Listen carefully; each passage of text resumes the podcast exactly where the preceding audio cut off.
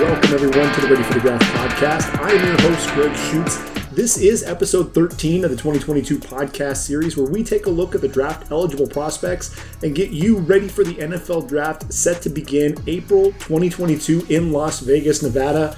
And this is the first of two podcasts dedicated to bowl season. That's right, we're at the end of the season.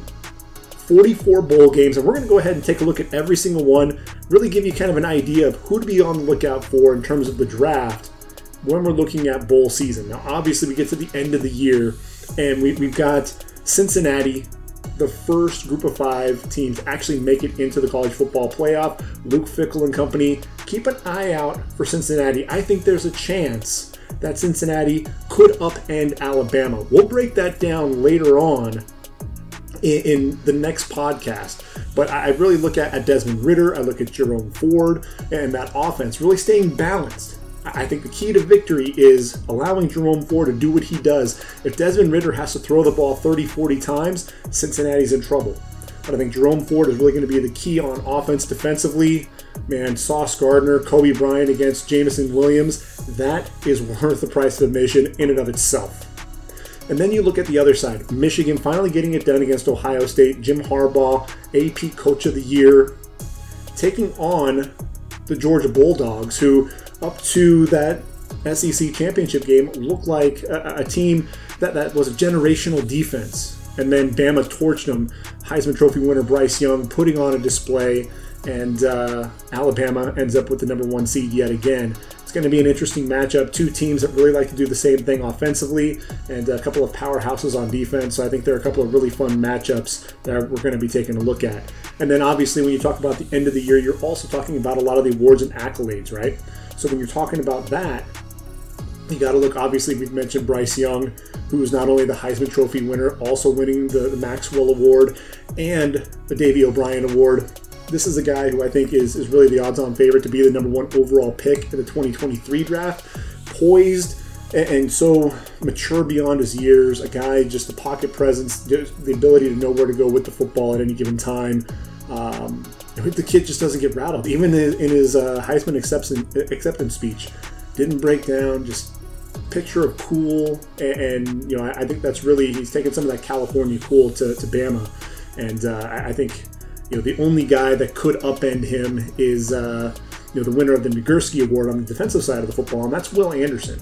You know, this guy's starting to look like a generational type talent rushing the quarterback. You know, 31 tackles for loss, over 15 sacks. You know, he's not quite to Derrick Thomas level yet for Bama, but uh, you know, if he has a year like that, then you know we could be talking about Bryce Young versus Will Anderson, number one overall teammate versus teammate uh, you know, to make for a lot of really interesting discussions, especially if, if you've got a team up there at the top that is in need of both positions. And then uh, the Doak Walker Award, no surprise, going to Kenneth Walker III. Uh, just tremendous year there at Michigan. Uh, the, you know the, the vision, the, the, patience, his the cutback ability, and then the all-out speed. Um, but the contact balance, you know, right? The missed tackles, running through contact. Um, you know, this guy does a little bit of everything, and uh, you know, you, you, wish you would have gotten to see more of this because obviously he's probably going to be entering the draft outside shot at the first round, more than likely going to be a second round pick, but uh, more than worthy uh, of that Doak Walker Award. Biletnikoff goes to Jordan Addison over Jameson Williams. And look, Jordan Addison, man, he and Kenny Pickett really had that connection. And uh, Kenny Pickett, you know, number three in the Heisman voting.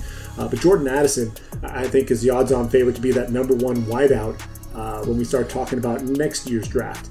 And really, with Jordan Addison, you know, he's not the biggest guy by any means, but man, can he attack the ball in the air, the body control, the hands, really a special talent there.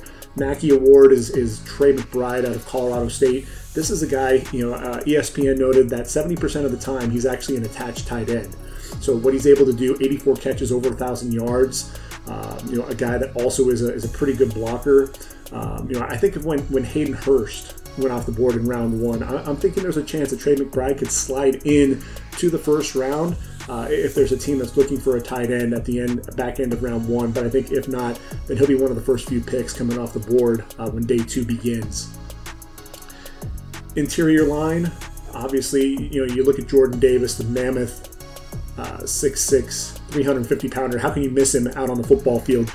This guy uh, moves so well for a guy his size. And, obviously, you know the strength and the power, his ability to take on multiple blockers, just really, um, you know, throwing guys aside. And, you know, but the speed, his ability to change directions and pursue a guy all the way to the sideline. Um, you know, is something special. You know, and you know the comparisons to John Henderson, to you know Dexter Lawrence, to Dontari Poe are absolutely warranted and valid and this guy, you know, takes home not only the, the Outland Award uh, or the Outland Trophy, but also uh, the Bednarik. And, you know, it's, it's much deserved for a guy there on the interior, really creating a lot of holes for, uh, you know, the guys around him. Um, so definitely a special player there. Uh, Lombardi Award goes to, to Aidan Hutchinson, and, and, look, you know, Aiden, you know, you look at what he's able to do, the the passion that is just so infectious, and, you know, with which he, you know, that, that, he plays with, and when you watch him coming off the edge, you know, some people say that he doesn't have a ton of power, the bull rush. Come on, he's running guys over. You watch him, you know, some of the long arms as he's turning the corner, uh, the hands. He's not quite to, to the Bosa level, but man, he's got some pretty powerful hands as well. Uh, uses those hands to you know double you know a, really a variety of ways. The, the double hand swipe, the chop, the rip. Um, you know he's got a really nice arm over as well uh, that he likes to utilize quite a bit. Will beat you to the inside, to the outside, can set the edge against the run.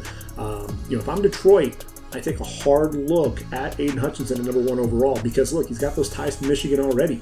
You know, sitting there, you know, Detroit, it just makes a whole lot of sense. And one player can really galvanize a city. And uh, so that's something that they have to think about. You know, if, if not Kayvon Thibodeaux, then possibly Aidan Hutchinson. You know, a guy that just always seemed to be around uh, the quarterback. 15 pressures against Ohio State. Um, you know, just again, just an infectious, infectious personality. Um, Butkus Award goes to Nakobe Dean. I think, you know, without question, he and Devin Lloyd were basically one one A and one B in terms of that linebacker position. A guy that plays sideline to sideline, um, you know, times his blitzes so well. He's the best blitzer uh, in college football. The only thing that I would like to see a little bit more out of Nakobe Dean is is his ability to drop, and that's where I think Devin Lloyd actually has the edge um, when, you're talking about putting him into an NFL scheme. This is a guy who's a little bit more versatile. He can even put his hand in the dirt and, and rush the quarterback a little bit, um, but he can drop into coverage. Um, you know, you watch him. Uh, the, the, fluidity with his movements, you know, the, the backpedaling to then drive on the football, no wasted movement. Uh, really does a good job reading the quarterback's eyes. You know, there's a pick six there in the uh, the Pac-12 championship. You know, and, and so you know, those two guys though are probably going to go right off the board. If not in the top 10, then probably you know top 15. I don't think either of those guys get out of the top 15. And then you get to the uh, the Thorpe Award, and I know that there's a lot of talk about uh, Derek Stingley. You know, had the ankle injury. Uh, Sauce Gardner. People didn't really throw his way. Kaiir Elam uh, got injured during the season. You know, Andrew Booth didn't see the ball thrown his way a lot, but when he did, he made made his presence felt and made a, you know, some spectacular interceptions. Uh, when you talk about the Thorpe Award, there's one guy at that cornerback position who really has been underrated. And I think you know, people haven't really talked about him in that upper echelon, and they should be, and that's Coby Bryant out of Cincinnati. You know, so physical, uh, you know, off the line, really that press corner, but a guy who, you know, he can run with you like, you know, and stick with you like glue. He doesn't, you know, get fooled easily to the you know those double moves. Um, drives well on the football in, in, zone coverage. Does a great job reading the quarterback's eyes. You know, looking to undercut routes uh, whenever possible as well. Uh, when he arrives at that uh, at, the, at the catch point, and whether he's high pointing the football or attacking the, the receiver's arms, this guy you know comes with bad intentions. You know, he's looking to make a play, and uh, you know very deserving of that Thorpe Award. And then you look at the the the, the, uh, the specialists. Jake Moody was a model of consistency there at Michigan. That's why he wins the Lou Groza Award over Gabe Brkic. Brkic early on, I thought, had the edge, but he struggled down the stretch. And that's really, there was about a three game window where he was missing some kicks there for the Sooners. And that's really what opened the door for Jake Moody, who was a little bit more consistent. And then, uh, you know, the the booming leg of, of Matt Araiza. uh, there at San Diego State. This is a guy who uh, you know, is a treat to watch, and you'll get to see him in the bowl game. 86 yard punt, come on. I mean, it's absolutely ridiculous what this guy is able to do. And uh, so, very deserving of that Lou uh, I'm sorry, of the, the Ray Guy Award for the top punter. Um, so, those were the awards. We know what's going on with the, the college football playoff, but I mentioned there were 44 total bowl games. So not every bowl game obviously is going to be for that national title, but it's one of my favorite times of year. You know, it's one of those things to where I get it's my last chance to get to see some of these teams and uh, and some of these players and, and really it's it's just fun matchups, matchups that you wouldn't get to see any other any other way. So what we're going to do now is we're actually going to break down each of these bowl games. Obviously, we're not going to get through 44 in this first podcast, but we're going to do another one in a couple of days, and we'll go ahead and finish off the rest of the bowl games. So we'll actually cover the college football playoff in that second podcast. What we'll do, we'll start, you know, here on, on December 17th, which is just in a couple of days, and we'll get through just as many as we can before uh, we go ahead and call it a day. But there's at least one pro prospect in each of these bowl games, and more than likely one per team. So we'll go ahead and jump right into things. There are a lot of bowls to cover. We're going to start with the Bahamas, you know, the, the Bahama Bowl. And I'll tell you what, when you're talking about the Bahamas Bowl, you know, I mean, what better way to start kickoff bowl season than in the Caribbean? And you got Mid, uh, Middle Tennessee taking on Toledo. And when I look at this game, Toledo has a couple of guys. You know, I think Bryant Koback, the, the junior running back, he's six foot, 210 pounds, uh, over 1,200 yards this past season, uh, 6.7 yards per carry, 15 touchdowns, also 29 receptions. When you look at him, a 1,000 yard rusher in 2019 and 2021, uh, 917 yards as a freshman, 65 career receptions. You know, when this guy is you know is, is healthy and, and is, is on on full you know firing on all cylinders, he's a player. You know, we talk about MAC running backs and uh, really just group of five in general. There's always one running back every single year that kind of rises to the top. Koback likely going to come back and play for the Rockets in, in 2022, uh, but he's a name to watch out for. You know, especially watch him in that bowl game, some of that momentum at the end of the season. I, I think about uh, Jaret Patterson and, and the success that he's had there with the Redskins. Bryant Koback may be on a similar path. And then defensively, Jamal Hines, 6'3, 250 pounds, the edge rusher. Is he a defensive end? Is he an outside linebacker? That's one of the things that teams are going to have to figure out. But look, very, very active. Uh, 82 tackles on the year, 14 and a half tackles for loss, nine and a half sacks. A guy that bends very well coming off the edge. Um, you know, a guy who has 15 sacks in his career, 10 pass breakups. I mean, he had eight this past season. A, guy who is going to be a force and really going to give the Blue Raiders some trouble. And he's one of those guys that I think is going to end up, um, you know, making a roster. You know, I look at that fifth, sixth round range. It feels right there for Jamal Hines, and I'm really I want to see him make a splash in the bowl game, get a couple of sacks, you know, make a couple of big plays, and, and really get that momentum going into some of those All Star games and uh, right into that pre-draft process. For Middle Tennessee, there's a guy I swear he's been at, at Middle Tennessee for for the better part of a decade. Um, Reed Blankenship 6'1", 204, really uh, you know the, the, captain, leader of that defense, really like a coach back there. 106 tackles this past season, 10 tackles for loss. A guy that likes to play in the box, but can also play uh, you know on, on, the back end as well. Look, 415 tackles in his career, including 107 in 2018. Uh, 19 pass breakups in his career, uh, four forced, uh, three forced fumbles, four fumble recoveries. Just a nose for the football, very instinctive. And I think about him, you know, I don't know that he's necessarily the best athlete, um, but definitely a, a, heady football player, a guy that uh, you know is just he's just tough as nails. I think about Andrew Wingard you know, a, a, group of five safety, a guy that, you know, ended up playing his way right onto that Jacksonville Jaguar roster.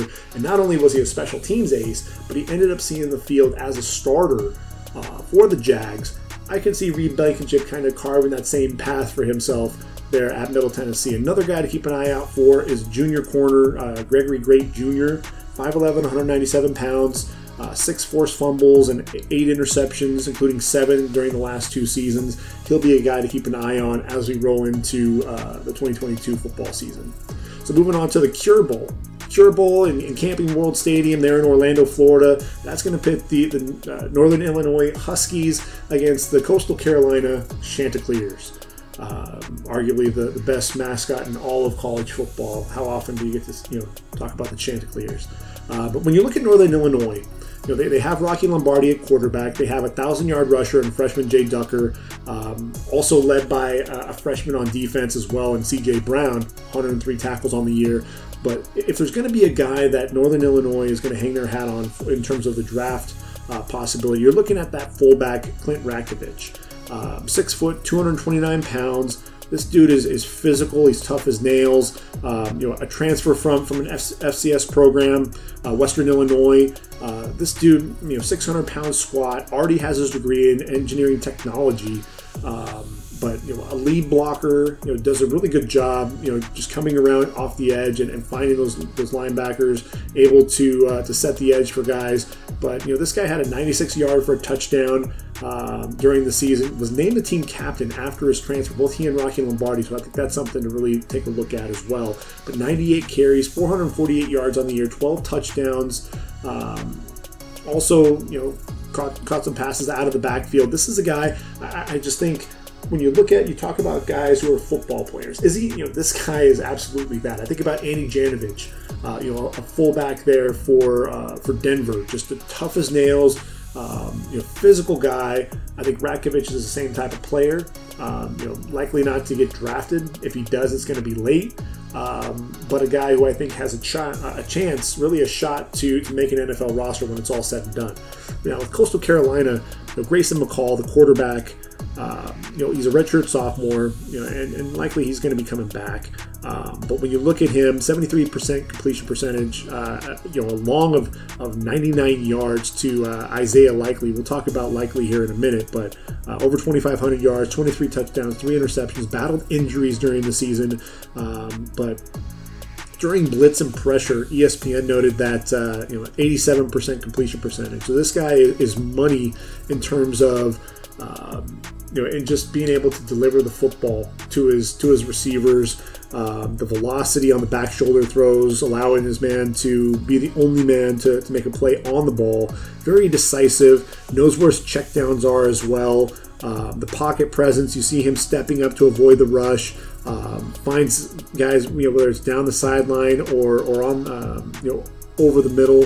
Um, very just a, a, savvy, savvy quarterback, and just you know very mature beyond his years. Um, he'll be a guy to watch out for in that 2022 draft as well. I'm sorry, 2023 draft.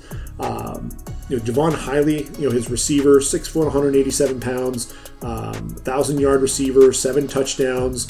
Uh, missed, you know, being a back-to-back thousand yard uh, receiver by uh, two yards uh, a season ago, but uh, 10 touchdowns last year. This is a guy who has tremendous body control. Really does a great job uh, with his footwork along the sideline. You know, the toe tappers, the, the, the dragging the toes as well. Um, does a good job. You know, coming across the field, will run away from defenders. Uh, pretty smooth with some of his route running as well. Um, you know, he's one of those receivers that people aren't really talking about. I think part of it is, is because he does come from Group of Five, Coastal Carolina, Coastal Carolina. Uh, but a guy who I think is going to sneak into the draft, probably in that sixth, seventh round range. Um, but a guy who I think, because of that footwork, because of his ability to to run routes and and get open, I, I could definitely see Heiligh ending up, if nothing else, making a practice squad. Uh, Isaiah Likely, number four. you know, uh, and you know he's 6'4", 240 pounds. This tight end, uh, you know, the second leading receiver uh, for the Chanticleers, 52 uh, receptions, 816 yards, 15.7 yards per reception, uh, with 10 touchdowns. Yes, he had that 99 yard uh, reception for touchdown, and that's really when he jumped on everybody's radar. This is a guy, I'll tell you, last year I thought was even more impressive. You know, 20 yards per reception, you know, 601 yards uh, on 30 receptions and five touchdowns, and he was battling an ankle injury. And I thought what was crazy during that was Jamie Chadwell. You know, he, he tried to get as much out of his tight end as, as he could because he was his number one, really the number one deep threat. Um, and and so what would happen is is he'd run a lot of uh, seam routes and things where he didn't have to cut too much off of that ankle, and big play after big play after big play down the football field, and he wouldn't be able to play the entire game. So you got as much as you could, you know, likely only in the first half, no pun intended, and uh, just a guy, you know, he's just so athletic as a receiver. And that's the thing that I think is so impressive. You know, against Appalachian State, I watched him not just you know with the vertical routes, but you know his ability. You know, makes a catch on an eight-yard route, slams on the brakes, then is able to get up the field uh, that start, you know, stop and start for a tight end, you don't see that very often. Uh, you know, so I, I, think he's one of those receiving tight ends, uh, you know, who's going to be a mid-round pick. He'll probably come off the board early on day three, but uh, a guy that teams are going to fall in love with. Um, you know, defensively, you got C.J. Brewer. Um, you know, a, a, guy who I think is, is definitely a, an animal there for for the Chanticleers on, on the inside. 6'2", 290 pounds, a guy that knows how to get after the quarterback. Uh, really a lot of fun to watch there on the interior. Teddy Gallagher there for uh, you know the linebackers, both he and Silas Kelly. You know the, the mullets flowing for sure. Uh, Silas Kelly, you know 6'4", 230 pounds, uh, very active linebacker. These are two guys that I think um, you know, likely to be priority free agents more than likely. I think if, if there is going to be somebody uh, that's going to get drafted out of the group, it, it may end up being Silas Kelly. Um, you know, it's it's one of those things to where um, you know that linebacker position. There, there are going to be a lot of guys that uh, you know are going to be in that competition to, to be drafted. And it's one of those things to where you run out of some of that, that draft space at some point. But with Silas Kelly, you have 319 tackles in his career, 24 and a half tackles for loss, nine sacks, five pass breakups in his career as well. You know, a, a guy that does make plays behind the line of scrimmage, can get after the quarterback a little bit. Um, you know, really in, you know four out of his five seasons, you know he, he had uh, you know the 2019 season cut short but uh, 60 plus tackles in each of his seasons uh, there for the Chanticleers. He's a guy to keep an eye out for for sure, though, as we get through the pre draft process. Could he sneak into a late day three? It's always possible. And then Jordan Strong. Uh, 5'11, 175 pounds. This is a guy who I think really kind of burst onto everybody's radar uh, a season ago and uh, you know just continued that at solid plays. 5'11 175 so when you look at that he's a little undersized. Is he going to be a guy that can really play on the outside or is he going to be more of a slot guy? Um, but last year five interceptions uh, one of which was returned for a touchdown in his first year there um, with the chanticleers. Uh, follows that up didn't pick off a pass but another seven uh, pass breakups as well. Teams really tried to shy away from him uh, more than anything else. Uh, you know, he's a guy could be a day three pick as well uh, because I, I, do like his ball skills. He's a guy that I, I think does need to have a, a big game. Um, just showing off his ability to, to make plays and get into those all-star games and really ball out as well. And then one final guy is going to be Jeffrey Gunter. He's 6'4", 260 pounds. This is an intriguing guy, very athletic. I think he's more athletic than, than Tarron Jackson, um, who was drafted there at, at a, uh, a season ago. When you look at it, 38 and a half tackles for loss, 17 sacks, a guy that can really bend coming off the edge, has a nose for the football, nine forced fumbles as well. Uh, you know, just a guy who, in, in the last three seasons, really made a name for himself, making plays behind the line of scrimmage. At least eight and a half tackles for loss and five sacks in each of the last three seasons. Um, you know, and really, you know, you're expecting to see some of that you know, see what he could do without Tarron Jackson on the other side. Still ended up with eight and a half tackles for loss, five and a half sacks. Um, you know, so a guy who I, I, think can play against the run, he can set the edge a little bit. You know, and look, he was playing a lot of linebacker. He wasn't always playing defensive end. He's one of those intriguing prospects for me, and a guy I'm going to be curious to see how he does throughout that that, that draft process. Uh, one final guy is a freshman 6'2", 245 pounds. His name is Josiah Stewart. 12 and a half sacks. You want to talk about an undersized but very explosive guy. Josiah Stewart is absolutely that guy. We're going to be talking about him um, over the next couple of years. Just very explosive, explosive pass rusher uh, along the interior of that front. Um, when you move to, to, December 18th, you're looking at the Boca Raton Bowl um, in FAU Stadium, Western Kentucky, taking on Appalachian State, and you have got uh, you know, Bailey Zappe there for, for Western Western Kentucky, six foot, 215 pounds, a very undersized quarterback. Um, you know, a guy who is the career passing yards leader there for FBS. Why, you know, haven't you heard of him? Well, he, he came from uh, Houston Baptist, where he just threw the football all around the yard. Um, over 15,000 career passing yards. He's the FBS active leader. Um, you know, 69.2% completion percentage, over 5,500 yards, 56 touchdowns, 11 interceptions. You see, you know, you say, well, 11 interceptions, that's a lot. When you're talking about um, you know, the number of, of, of, passes that this guy had to throw in Tyson Helton's offense, you know, it, it, really you know starts to add up just a little bit there. You know, this is a guy who I, I think the E is undersized, but he has a really solid, you know, really strong arm. You know, a guy that can push the football down the field. I think he's going to get drafted. It'll be late on day three, um, but somebody who can, you know, he, he understands, you know, who he is. Um, you know, can really um, you know, he's all about accuracy. You know, I, I, think that deep ball accuracy is something that he can really hang his hat on. That's one of the things that you saw, you know, against UTSA in the Conference USA Championship in a losing effort. Um, you know, really able to put the football um, over you know the, the receiver's shoulder even though you know some of these passes were dropped he was putting the ball right on the money down the football field um, you saw him escaping pressure whether it's to the left or to the right getting those hips around good velocity on the football on the move um, you know, really uh, you know, more athletic than I was expecting him to be. But he's he's a pocket passer. You know, only 22 uh, yards on the ground and three touchdowns. Um, so not really a guy that you're going to be expecting to, to get very mobile.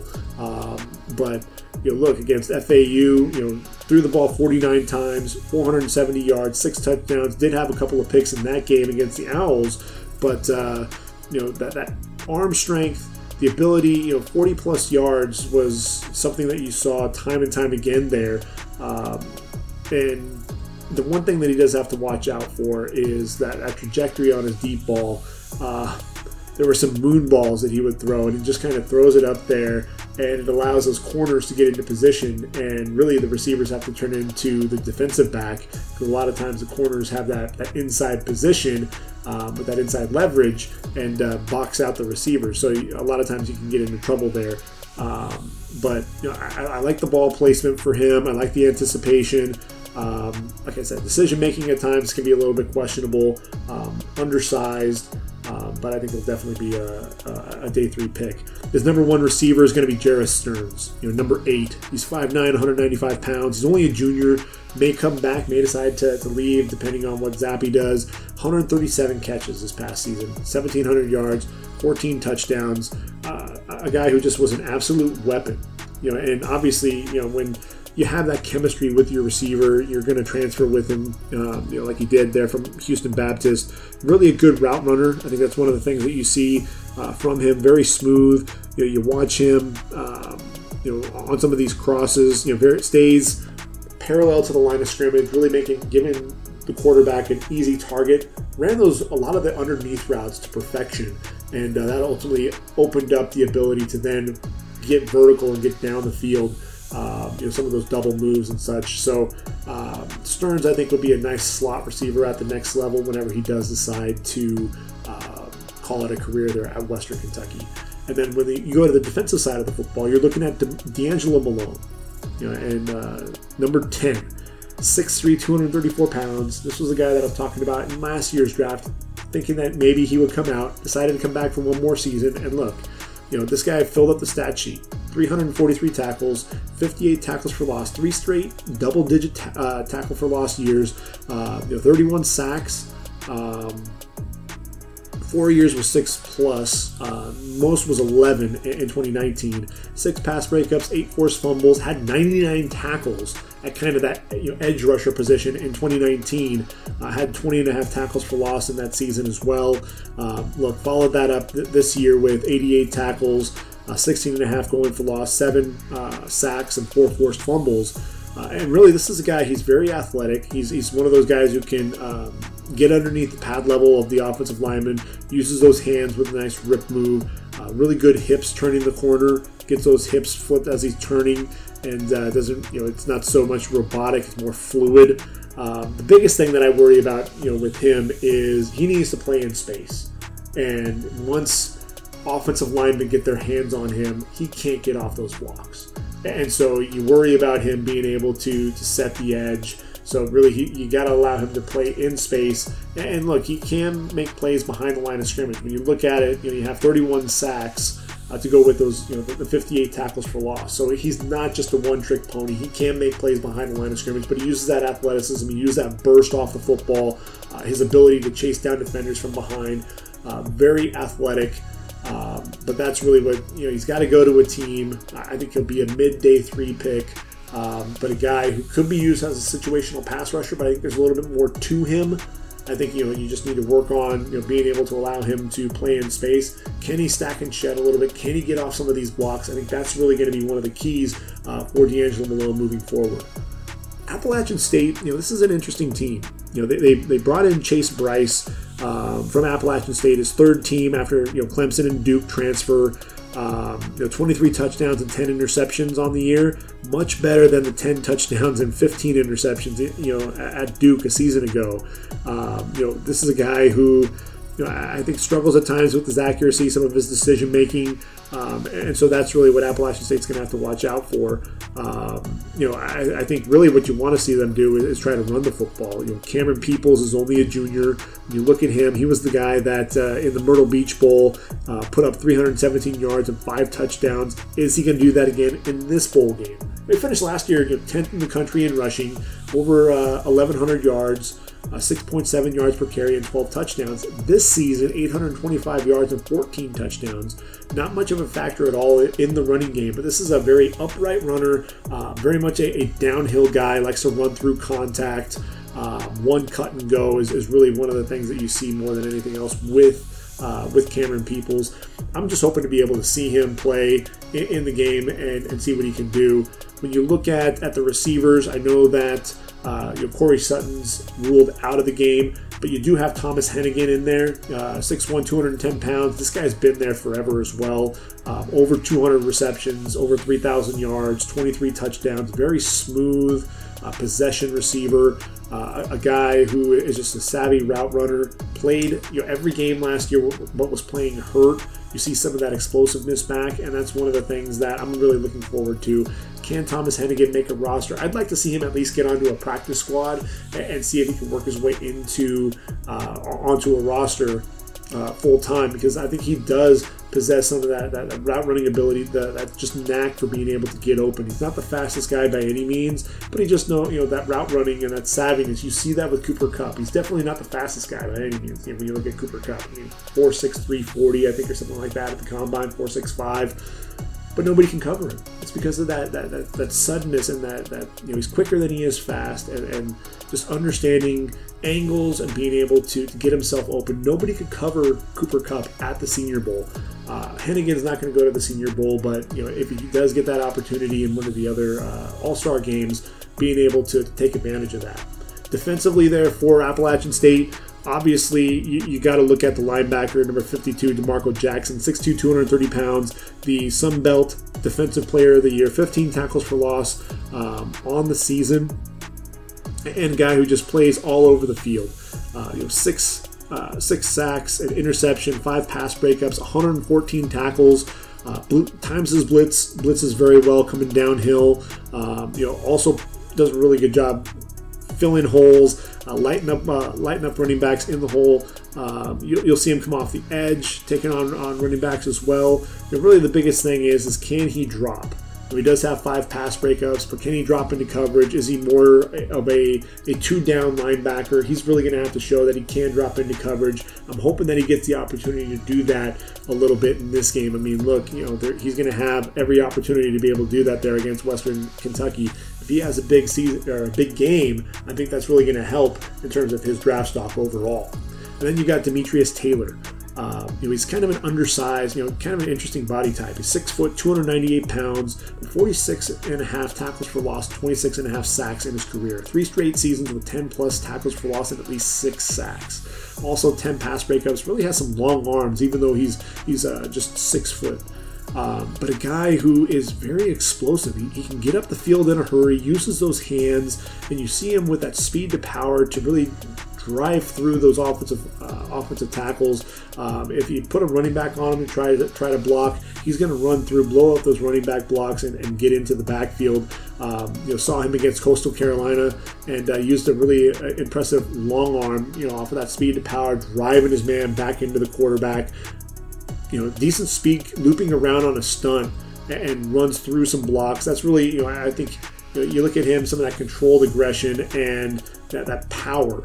Um, you know, and that's really one of the things that's going to be interesting with Demetrius Taylor is, is, is can he find a you know a team that will be able to take advantage of that. Um, Celebration Bowl, you know, Mercedes-Benz Stadium there in Atlanta. Uh, you've got South South Carolina State taking on Jackson State, and really you've got uh, James Houston the fourth there for Jackson State. You know, he's 6'1", 230 pounds, the Florida transfer. Um, you know, a guy who, um, you know, when you look at him, you know, just 100 tackles, 10 and a half tackles for loss, four and a half sacks, and three forced fumbles, in three years as a Florida Gator. you know, a guy who was sharing a lot of time with a lot of other linebackers. You know, you've got Brenton Cox there to Ventrell Miller, uh, you know, Mohamed uh, Diabate, a lot of guys that were really just, you know, congested. He just couldn't get, you know, see the field enough to really showcase what he could do goes to Jackson State and uh, played for Deion. 14 and a half tackles for loss. Uh, I'm sorry, uh, 14 and a half sacks to go along with 21 and a half tackles for loss and seven forced fumbles.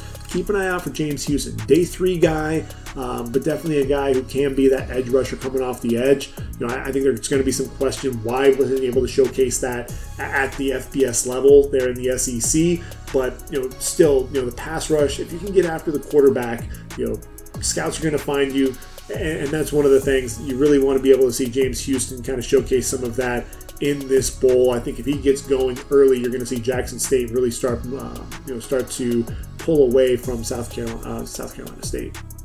New Mexico Bowl, you got Fresno State taking on the UTEP Miners. Really great to see the UTEP Miners in a bowl game. Um, they'll be playing there at University Stadium in Albuquerque. Uh, Fresno State, you know, what's interesting is, is they have their quarterback Jake Haener, enter the transfer portal, and then decide against it and actually issued an apology online. Um, you know, this is a guy, uh, almost a you know 68% passer, over 3,800 yards, 32 touchdowns, nine interceptions. This dude, he, doesn't have the you know the body type necessarily at six foot, 200 pounds, but um, you know he's got a, a, decent enough arm. But really, what you see here is is the toughness if you watch that UCLA game, this was a guy who was just beaten up and still was able to lead them down the field. Uh, you know, 37, 33 down, you know, down to, to the Bruins, less than a minute to play, um, and was able to lead them down and score with six, uh, with 14 seconds to play. Uh, you know, six plays, 75 yards, and, and just the grit. You know, this he can barely barely walk, barely move and still somehow found a way to will his team to victory. I mean, that's one of the things that I think is so impressive when you watch Jake Haener play. Um, you know, pretty accurate. Um, you know, I, I, love the pocket presence. He's, he's tough. He's going to hang in there. Um, you know, and, and, look to deliver the, the, football down the field.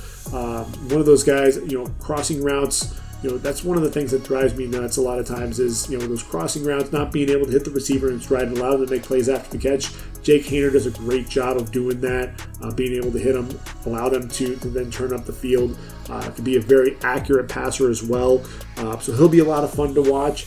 Uh, ronnie rivers the, the running back uh, over 3,400 yards and 40 touchdowns in his career. But here's the big thing, and this is what's going to make him uh, catch NFL teams' eye and that's the 150 receptions in his career as well. A, a guy who's so dynamic with that, uh, his ability to catch the football out of the backfield. You see the quick feet to make defenders miss it in the backfield and then down the field as well. Uh, the burst, the acceleration. Um, you know, a guy who can make plays in the open field. Uh, you know, his father Ron Rivers played six seasons with the Lions uh, in, in the NFL, so. Um, Ronnie Rivers, you know, he's going to have to fight to make a roster. But again, there's going to be at least one or two group of five guys that may not get drafted but end up finding their way onto the roster. I think Ronnie Rivers can end up being one of those guys uh, because of his ability to catch the football out of the backfield.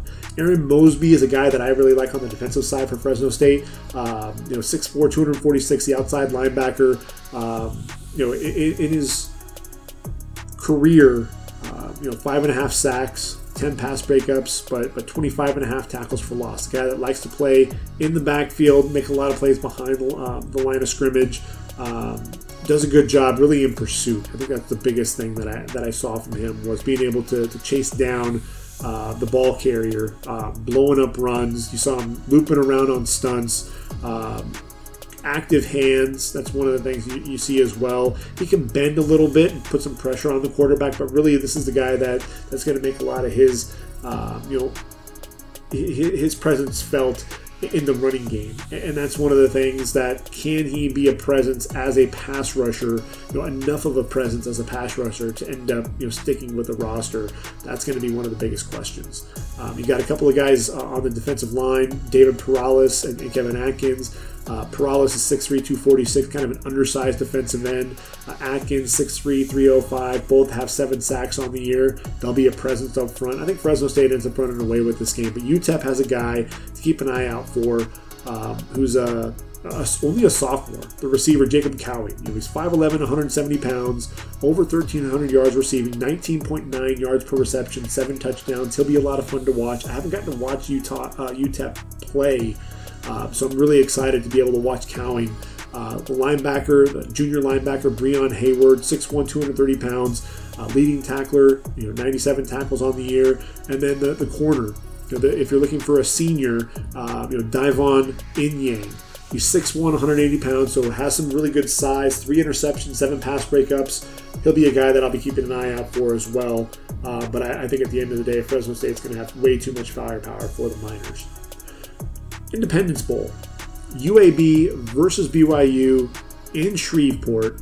And when you talk about BYU, I think the first thing that you really have to look at is that running back, Ta- uh, Tyler Allgeier.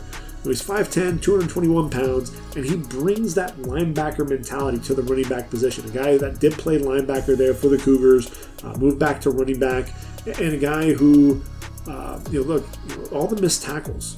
Know, I, I, think what I saw uh, during the USC game, ESPN noted you know, 58 missed tackles, which was tied for seventh in the FBS. 15.5% broken tackle percentage, which was ninth in the FBS at that time. Um, and that was at the end of the season. Um, you know, runs through initial contact with ease. Uh, not the fastest guy when you get him into the open field, but you know he does have decent wiggle for a guy his size. Uh, you know, being able to set guys up and be able to weave through defenders. Um, so Allgeier, uh, you know, likes to get north and south in a hurry, but you know, good vision.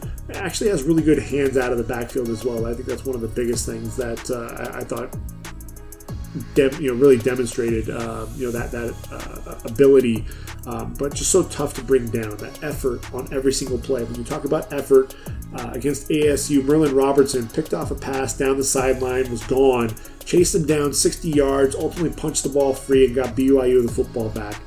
Um, you know that in and of itself, that effort is one of the things that you love to see.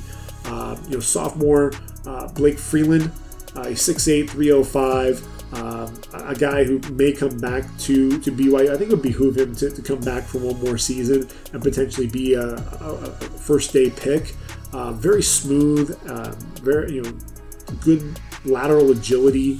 That's one of the things you see. Good punch at the point of attack as well. I think he does need to, like Brady Christensen, you know, uh, you know, uh, who before him, you know, that left tackle there for for the Cougars really needs to work on that lower body strength. I think I think that's really the biggest thing. He's more of a finesse uh, tackle. Really needs to um, hit the weight room a little bit more and get more weight in that lower body, that lower half, to be able to drive his man and really be a little bit more physical as a uh, as a blocker there in, in the running game. UAB has a tight end who has a chance to be to be drafted. Very athletic, um, can be a weapon over the middle, um, both up the seam and on crossing routes. 6'5", 240 pound Gerrit Prince, number 20. Um, look, you know, in, in 2021, 32 receptions, 656 yards, up 20, uh, 20.5 yards per reception, eight touchdowns. A guy who's definitely a weapon stretching the football down the field. Uh, you know, the blocking, you know, leaves a little bit to be desired, but definitely a guy who um, could end up, you know, seeing himself getting drafted sixth, seventh round, uh, just because of his his ball skills, his ability to uh, you know, to stretch the seam a little bit, and, and really uh, those hands. You know, if, if, you're a big guy there at that tight end position and a guy that you can line up, you know, just about anywhere on the field, then there, you know, there could definitely be a home for you. But he does have to improve that blocking if he wants to stick with another pro, you know, with a program there at the next level. Lending Tree Bowl, they're in P, uh, Ladd-Peebles Stadium there, Mobile, Alabama. Um, Eastern Michigan taking on Liberty. The big question mark is whether or not Malik Willis is going to play. Uh, you know, look, you know, Malik Willis to me is is the uh, one of the more polarizing quarterbacks in this draft. Um, you know, can be very spectacular with, with, the way that he plays. Right, uh, very athletic, a guy who makes it look effortless when he throws the football. Just a flick of the wrist and the ball travels 50, 60 yards down the field. I, I, think he's more developed as a runner than he is a passer, although I think he's come a long way under Hugh Freeze since he transferred from Auburn. Um, you know, when you watch him in the open field, you know, so dynamic as a runner, I think that's one of the things that is so impressive. Um, just watching the way that he can, uh, you know, maneuver. Um, you know, and, and, the speed getting on the outside. Over 1,700 yards in two seasons there for the Flames, 25 touchdowns, 5.3 yards per carry. Um, but you know the decision making is really the biggest thing because I, I, think you know you see the arm strength, you see the pocket presence, his ability to escape pressure, you see the ability to uh, make plays on the move, keep those eyes down the field, find receivers down the field with it. But it's just the decision making. I think he does a little bit too much. I think you'll see some ill-advised throws. And here's the thing: he throws with anticipation, and that's really good to be able to throw your receivers open. You know, if a receiver is coming out of there before they're even out of their break, the ball's out of your hand. Problem is, is a lot of times the accuracy isn't always there. So even though he's driving that football before the receiver's out of their break, if the football's behind the receiver, then that's going to get you into trouble. So I, think there's still some refinement that's needed to his game, but because of those traits, he is going to be drafted in the first round. I think a team like the, the Denver Broncos comes to mind. Uh, you know, a, a, team that's desperate for a playmaker at that quarterback position. So it'll be interesting to see if Malik Willis does get to play in this game.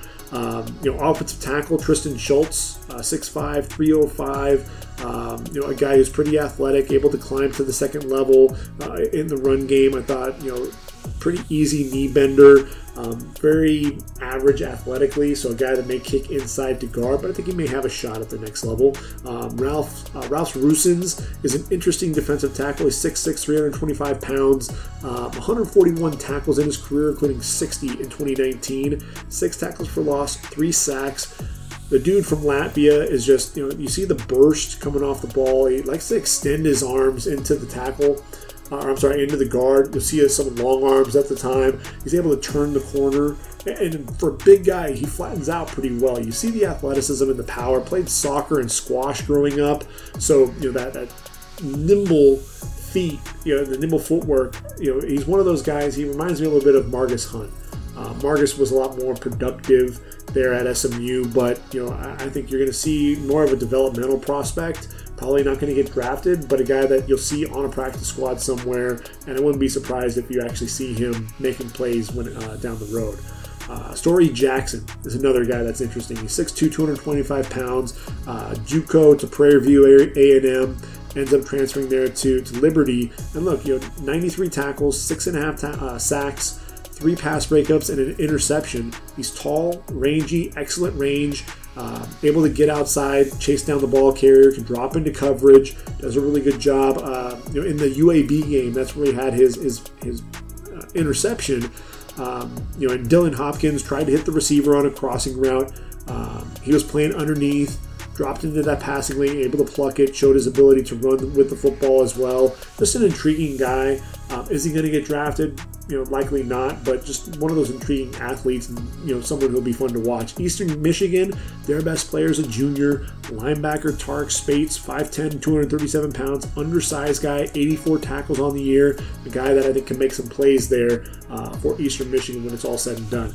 Jimmy Kimmel, Jimmy Kimmel has a bowl game. It's going to be played there at, uh, at SoFi Stadium. The Jimmy Kimmel LA Bowl will feature uh, Utah State and Oregon State, uh, and it's going to be an interesting matchup. You know, I think with Utah State, what you have, um, you know, the Mountain West champions and uh, you know Blake Anderson doing a tremendous job in his first season there at the helm. And uh, Deven Thompkins is really the, the top pro prospect for them. 5'8", 155 pounds, 96 receptions, 100, uh, I'm sorry, 1,589 yards receiving and nine touchdowns. Um, he's not the biggest guy by any means, but he plays a lot bigger than his size. Uh, you know, he's a guy that is going to, you know, the, the, the catch radius is ridiculous. A guy that's going to high point the football, he, he can leap out of the building. And then what you see as well is anywhere you put the ball, he's going to lay out, he's going to extend for the football, and he has tremendous hands. You see the, the sudden short area quickness. That's one of the things that I think is definitely impressive when you watch him play as well. Um, he's a weapon in the zone, gets behind the linebackers and in front of the, the, the defensive backs on comebacks, drives that defensive back off the ball, uh, back down the stem to the quarterback, even if a ball's thrown high. I'm going to climb the ladder, I'm going to pluck the ball out of the air, and then I'm going to look to make a play down the field as well. Um, really a lot of fun to watch. Uh, the, the, chemistry there with Deven Thompkins and Logan Bonner, the transfer from Arkansas State. Still a junior, so he'll probably come back. He's 6'1, 230 pounds, an interesting body type as well. Um, but a guy that I, I think is going to continue to develop there with Blake Anderson in uh, in the Mountain West. Um, you know, he, he had to share the, the, the load there uh, with, with, the Red Wolves, and that's a big reason why he followed his, his head coach um, from the Red Wolves to the Aggies. Um, you know, and look, you know, he, was a 57.8% completion percentage uh, passer uh, at Arkansas State, moves to, to Utah State, improves that a little bit over you know 61% passing. Um, very athletic though for a guy his size. Can get out, out outside and, and uh, you know does a good job with that vision, uh, being able to hit his receivers on the move. Um, you know that deep ball accuracy. That's one of the things that I thought was really impressive in that Mountain West Championship against San Diego State, hitting those receivers. Uh, in stride, really putting that air under the football, allowing his receivers to really you know, catch the ball in stride, run under the football. Won't have to wait for. A lot of quarterbacks will throw the football late. They won't put enough air under it, and the receivers are having to wait for the football. If you hit them, if you put enough air under it, allow them to run under it, and not have to break stride, then you're going to have a lot more uh, success. Uh, you know, and a lot more some of those bigger plays, and that's really one of the things that you saw there with Logan Bonner. Um, so I, I think that passing attack is one of the things that's going to be interesting. You go to the Beavers on the other side of the football, they got a couple of linebackers. They're underclassmen, so we're coming back.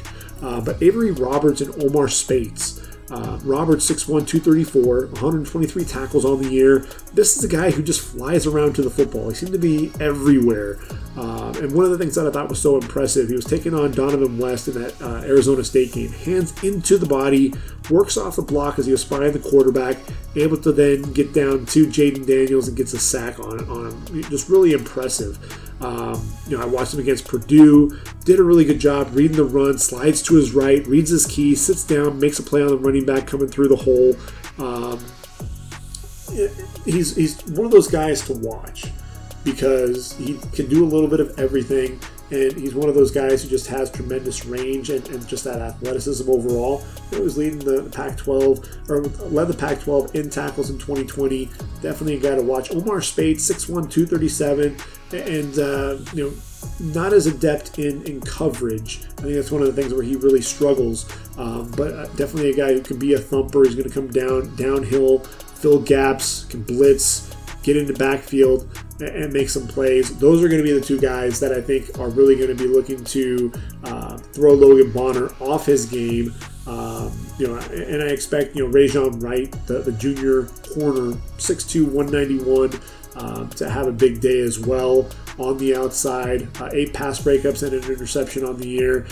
And look, his brother Nahshon Wright got drafted there into the NFL by the Dallas Cowboys another big year from from Rejzohn, and we could potentially see him talking about him in next year's draft as well. Uh, when the Beavers get the football, there's a tight end, a couple of tight ends that you need to watch. Jake Musgrave, he, he's only a sophomore. He'll be there for the for the Beavers there in Corvallis for a couple more seasons. Teagan uh, Quitoriano, um, you know, he may come back for one more season, but this is a guy. Uh, if you look at the stats, you're just like, okay, you know, 476 yards in his career. But he's 6'4, 249. He's a tremendous blocker. If you watch him against Oregon, climbing to the second level, getting blocks on Noah Sewell, you know how athletic he is as, a linebacker. But what he did was he, was able to seal him, kept him from getting to the outside on a run off tackle by Trey Lowe, who was able to go ahead and, take off you know, for a big gain. Um, you know, Quitoriano does have really good hands. He's a very athletic tight end, but it's the blocking. That's the thing. You know, he, he can do uh, wear multiple hats there for the Beavers. So really going to be key in that running game because you have BJ Baylor, uh, you know, over 1,200 yards on the ground, six yards per carry, 13 touchdowns. Not much of a factor in, in the running game. I'm sorry, in the passing game. But man, as a runner, power runner between the tackles downhill, runs through arm tackles, finishes by lowering his pad level. He was looking for contact whenever he could. You know, in that Oregon game, man, he was running through big Brandon Dorlus, a defensive end, defensive tackle. Um, you know, in the backfield, gets downhill through the hole, you know, for a 10 yard game. This is a guy who loves to get downhill, um, very physical runner, runs angry, uh, runs with purpose, runs behind his pads. Um, you know what he'll do when downhill runs, he sees the hole, foot in the ground, very decisive, and then that speed going downhill. You really want to make sure that his shoulders don't get squared to the line of scrimmage because once he does, he's going to go ahead and, and hit you. He's only 5'11", 205, but man, he runs runs hard and, and, runs with purpose and runs a lot bigger than his size. Um, New Orleans Bowl going back to the Superdome, and obviously you're playing in the state of Louisiana. Why not have the Louisiana Raging Cajuns there? They're taking on Marshall. I think Louisiana ends up winning comfortably, even without Billy Napier. Um, you know, you've got an offensive tackle there, and Max Mitchell. He's 6'5", 301. Uh, you know, could come back for one more season, but I'll tell you what, you know, I think this is a guy that could end up being a day two pick. Uh, very good movement off off the line. Uh, you know, excellent footwork. Um, he's the right tackle and that's one of the things when I look at him, I'm like, he, he's a guy that we're looking for right tackles in the league, and I think he can definitely transition there because he is such an easy mover. Um, does a really good job, you know, firing off the ball in the running game. You know, needs to watch, you know, with that lunging. You, you got to kind of watch him because what he'll do is he'll get off balance at times. Um, you saw that especially in that Texas game going against some of the more athletic guys there out on the edge. Um, but you know, what, what you like is, is you see the a kick slide. Um, you know, he's so easy. Uh, you know, very quick feet. Um, was able to really keep a lot of the you know those guys in front of him. And one of the things that I thought was impressive was climbing to the second level, getting blocks on, on linebackers, allowing his, his running backs to make plays. Um, very active hands. That's one of the things that I definitely saw as well on the game tape. And uh, I think Max Mitchell, like I said, I think he'll end up being a day two guy. Um, also on that offensive line, O'Cyrus Torrence. He's only a redshirt sophomore, 6'5", 332 pounds. But you want to talk about another dude. You know, you remember Robert Hunt coming out of Louisiana. Well, O'Cyrus Torrence is going to be another one of those you know guys that's going to just beat some guys up on the inside. Uh, you know, I, think that's one of the things that's impressive about him. Um, has some decent feet for a guy his size, but man, you're going to see a lot of power uh, coming out of him. Uh, defensively is really where Louisiana has a lot of guys that uh, we're going to be talking about. Um, you know, Chauncey Manac, uh, 6'2", 247 pounds. Not really much of a factor as a pass rusher in his first three seasons with the Raging Cajuns. Had just 109 tackles, 19 and a half tackles for loss, not too bad, you know, but just seven sacks. What does he do for, for that final encore performance as a senior? 55 tackles, 14 and a half tackles for loss, 10 and a half sacks. So this is a guy who I think is able to get off blocks. You know, you see him stack and shed, and he shoots into into the backfield. Doesn't always, you know, he bends coming off the edge as well, but you know he's an outside linebacker, so you're going to see him coming off the edge. They like to run that that 34 defense, and uh, he's one of those guys that I think you know is uh, just continues to improve. And that's one of the things to where you wonder if you know you're just scratching the surface with him. Ferrod Gardner, He's six foot two fifteen. That linebacker is he's undersized, but very athletic. A guy that likes to blitz and get into the backfield. Um, you know, comes off the edge, can bend really well, can drop into coverage a little bit as well. Very versatile. But I think really what everyone's going to be looking at is Percy Butler, the safety, strong safety there, six foot, 194 pounds. He's only a junior, but you know a guy that can be a shutdown type uh, type of defender, a guy that really patrols the back end really well. 13 pass breakups, three interceptions uh, in his career. One other guy to make mention of is Tayland Humphrey, big dude, 6'4", 349. Um, just a mammoth of a man. Holds the point of attack when he plays with leverage really what happens is, is that that pad level gets too high, gets driven back. If you see that pad level stay low, he will eat up, you know, as many blockers that'll throw, that you'll throw at him. Saw frequent double teams throughout the season.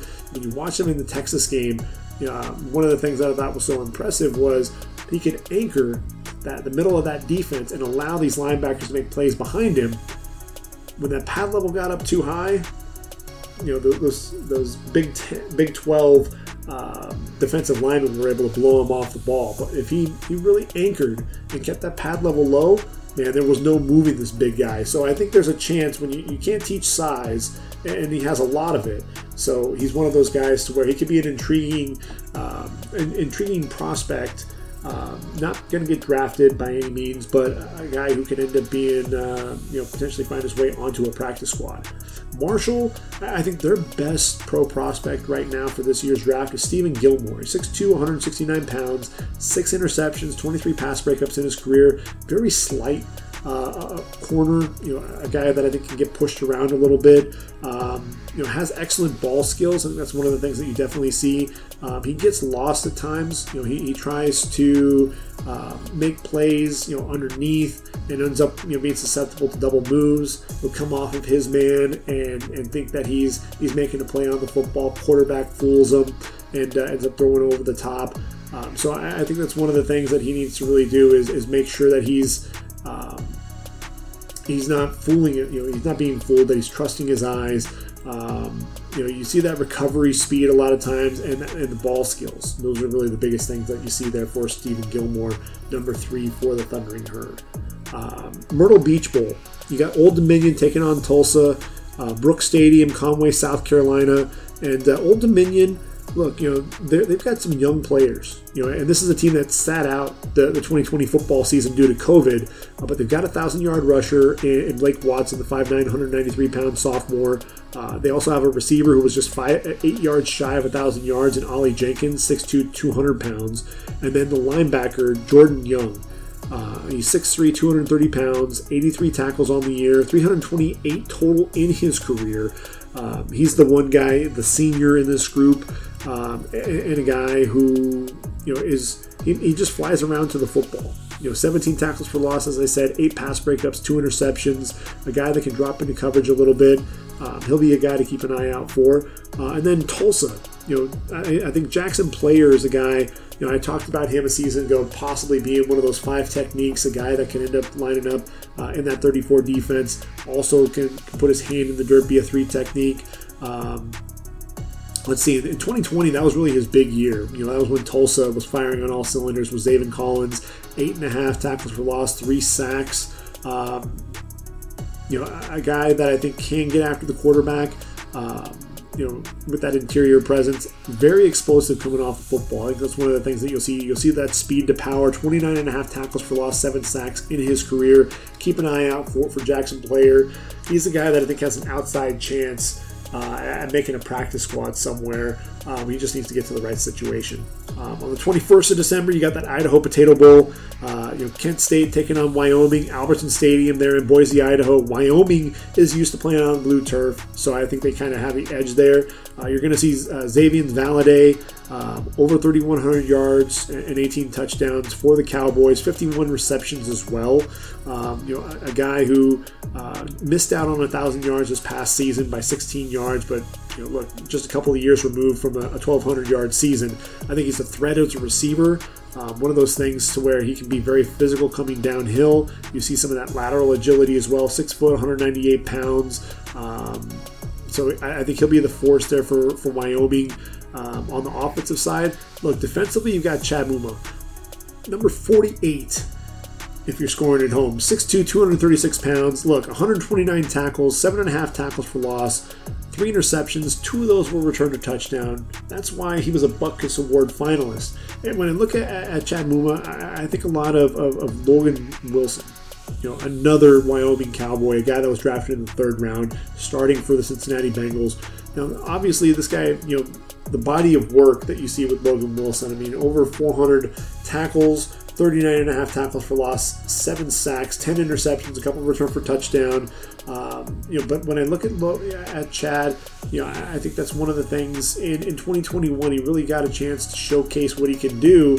And you know that 129 tackles, he was all over the place. You know, he, he was able to drop into coverage. That's really one of the things that I thought was so impressive with Logan Wilson was he was able to uh, not only fly around, make plays sideline to sideline, show off that athleticism, um, but be able to drop into coverage. You know, can you can you play the run? Can you drop in coverage? Can you blitz and, and get after the quarterback? Uh, Logan Wilson was able to show that he can do all of those things. I think Chad Muma is another guy that's going to be able to do that. Um, I think that third, fourth round range really feels about right for him.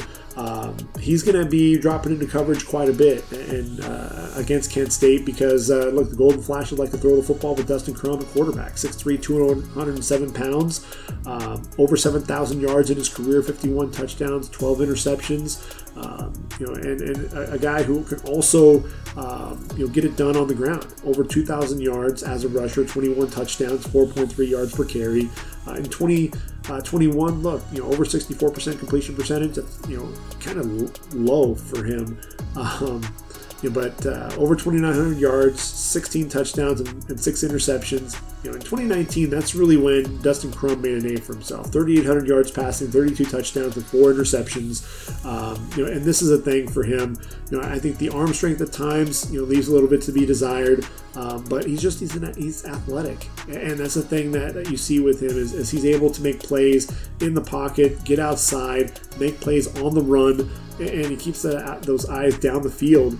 Um, you see some of those those throws that are underthrown, and he'll throw himself into uh, into that danger zone at times. Um, you know, he'll throw the ball, get a little bit too far to the inside. If a corner has outside leverage, maybe he's throwing too far to the back, you know, that back shoulder, and he'll get himself into trouble. So I think that ball placement and uh, that arm strength, you know, really being able to take advantage of you know what his his wheelhouse is, and being able to make a lot of those plays between the numbers.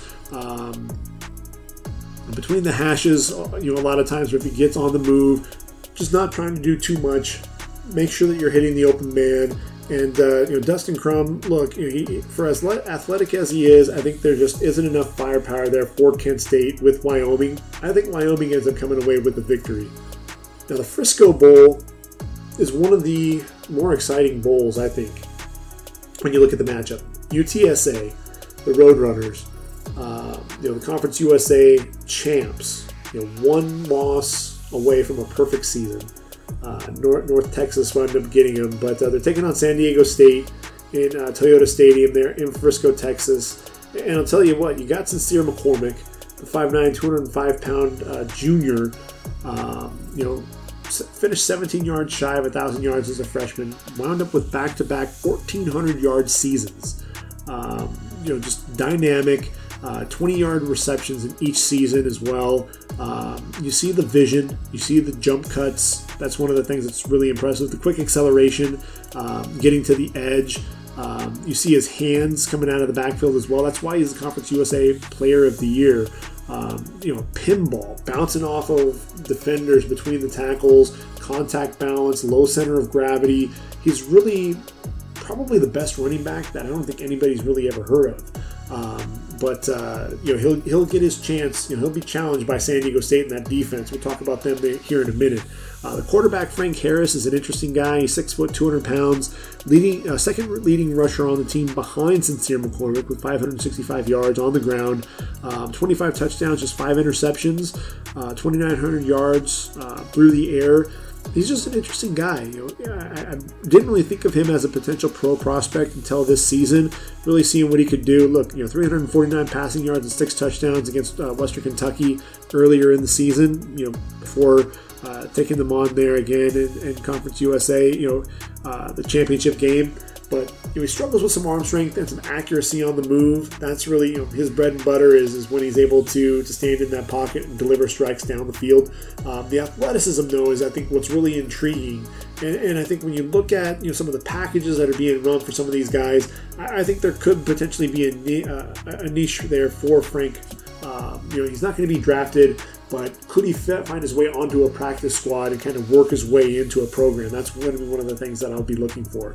Uh, defensively, there's a junior there, a junior safety, Rashad Wisdom, to keep an eye on, number zero, 5'9, 205. Um, you know, a very athletic guy, five interceptions, nine pass breakups in his career, uh, 225 tackles as well. He was a leading tackler this past season with 86. Um, you know, a, a guy who um, is very reliable in the open field. Um, you see tight coverage, even when he gives up the um, you know a, reception uh, when he lines up in the slot. He's, he's right there on his man.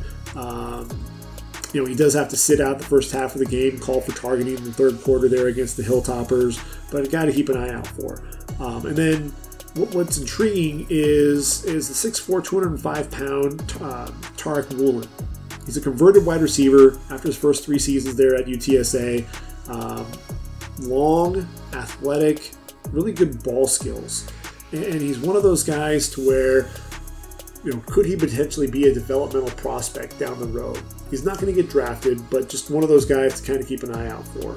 And then one final guy, if you're looking for a pass rusher, it's going to be Clarence Hicks. He's 6'1, 223 pounds, edge rusher, um, does a really good job using his hands, um, quick inside moves, uh, you know, has 10 sacks on the year.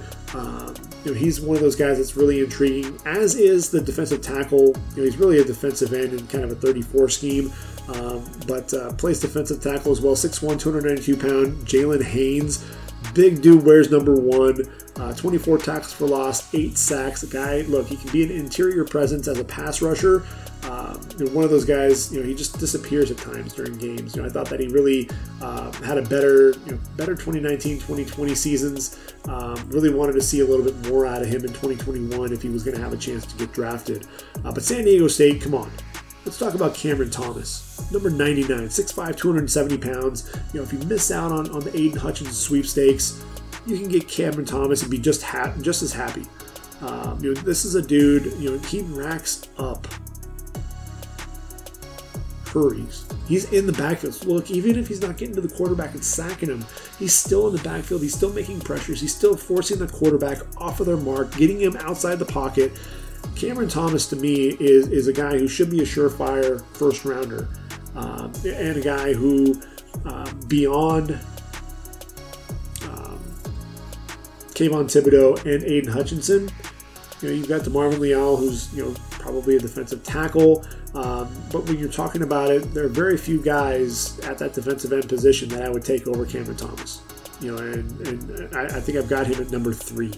Um, when you look at him in 2020, uh, 20 and a half tackles for loss, 10 and a half sacks, 68 tackles, made him the second leading tackler on the team. Very active dude. Um, commands double teams. You see him in that four point stance, man, he's ready to go. But he can also be a stand up edge rusher on some of those third downs as well. Uh, the hand uh, usage is, is just ridiculous. You see the slap and rip. He'll use a two hand swipe. Um, you know, he, he, likes to use the arm over as well and come to the inside and, and rush you there. Mountain West Championship. Uh, was taken on the right guard and the right tackle, was able to work through that double team, gets to the outside with a quick arm over, beats that right tackle, gets to the outside, closes in on Logan Bonner, hits him as he throws. Um, that arm over late, you see him beat double teams, getting the quarterback as the ball's released. Um, just downhill in a hurry, and you know that, that's the thing that's so freakish about this guy is just how quick he is coming off the football. Um, uses those hands well to disengage. You watch him flatten out, has that burst to close. You know, and, and, that's the thing. When he has a quarterback in his sights, he's gonna he's gonna reel him in. He's gonna drop him. Um, what you love to see is, is the ability, you know, especially when that quarterback escapes the pocket, he's able to get off those blocks, get that outside arm uh, free, be able to stack, shed, and chase down the ball carrier and, and drop him. Uh, but he's one of those guys um, you know, in terms of those those hits, you know, even if he's not getting to you and sacking the quarterback, he's still putting a hit on the quarterback. Really thinking, I, I got to look for number 99 at all times. He's going to be a guy that's going to be um, getting after, uh, you know, Frank Harris, giving him a lot of hard times. And I think, you know, Sincere McCormick as well. He's going to have to watch out for 99 because he makes a lot of plays against the run as well. Um, you know, I, I think you know what you're looking at you know with him then you have jonah tavai number 66 he's six foot 285 very undersized but a guy that is explosive on the interior. 13 sacks in his career. I mean when you're talking about interior pass rushers you know some of these undersized guys who are able to explode off the football you got to be able to think about you know potentially bringing those guys in and see if you know see what they can do. He may not get drafted but he's definitely going to be a guy that's going to be on a roster for that first you know preseason game, and he's a guy that I think because of that quickness off the ball, you can't rule him out. Daniel Bellinger, the tight end, he's 6'6", 255, actually pretty athletic. You know, a guy that you know you didn't really think about him in the passing game, and really with San Diego State running the football so much, you know, you don't really think about them as a um, you know, with with receivers that uh, you'd be talking about, uh, you know, as draft prospects. But uh, Bellinger, 29 uh, receptions, 344 yards, and two touchdowns. But here's the thing: he's one of those guys. the, the blocking on the edge. You know, I saw him, you know, take a safety, drove him down the field, sustained the block for good five yards. Um, you know, he's one of those guys that um, just loves to, you know, he, you can tell he loves to block. You, you know, he loves to, you know, he gets a kick out of it, being able to take his guy, be physical, drive his man down the field, loves to plant him and and, and, uh, and, get those pancake blocks. And he's interesting though with, with the ball in his hand. You know, he's one of those long striders and uh, can eat up some yards in a hurry. Not the most explosive guy, but uh, definitely a guy who's fun to watch. If nothing else, as a blocker, I think he'll be a day three guy. And then Matt Araiza. He's only a junior. Could he enter the draft? Sure. I mean, especially after the performance that he has he leads the team with the most special teams tackles. He's 6'2", 200 pounds, by the way. Um, but when you look at him, you know the kicking. You know, he, he shared both of the duties. You know, and that's the thing that's really crazy is is that he shared the duties, but he still ended up you know with uh, 51.5 uh, yard per punt average. I, mentioned the long of 86, 39 punts inside 20. See, dude has a cannon for a leg, and that's really at the end of the day, he's going to get drafted he might get drafted a little bit higher. He may end up being a fifth round pick.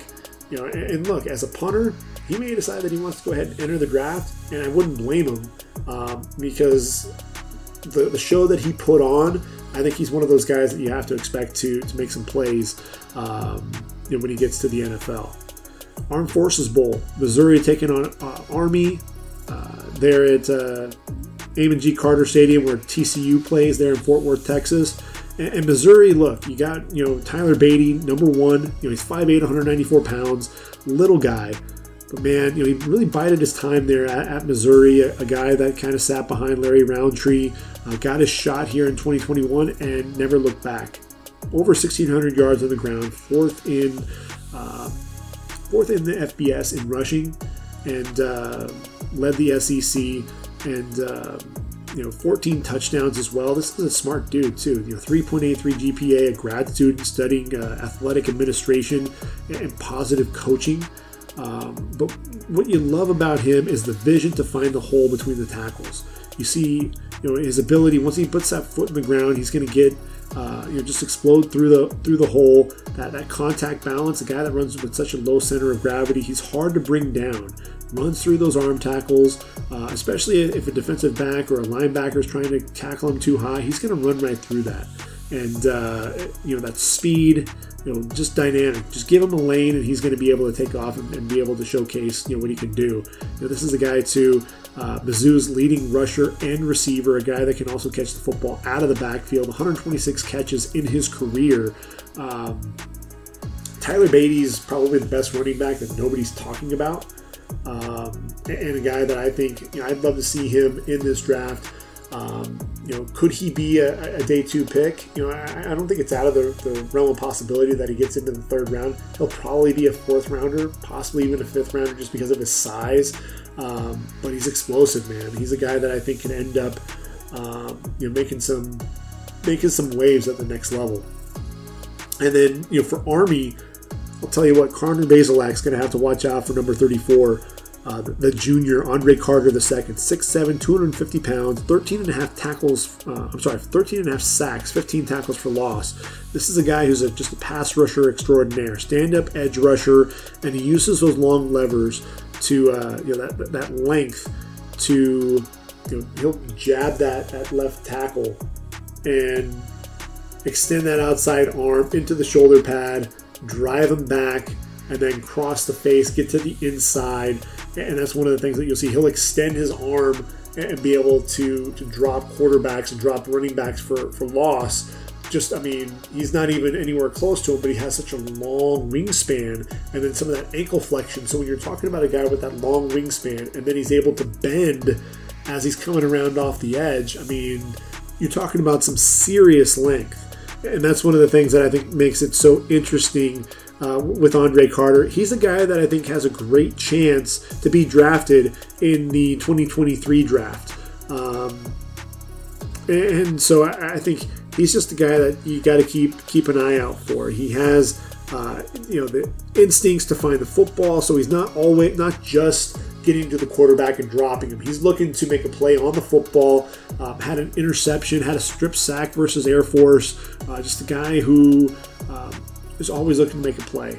And so I think he's going to be a lot of fun to watch. I think at the end of the day, uh, Army is just going to be a little bit too much for Missouri. Missouri's uh, rush defense really struggles. So even though Tyler Badie, I think, is going to have a huge game, I think at the end of the day, Army runs away with it just because they'll they'll be able to hold on to the football for a long time.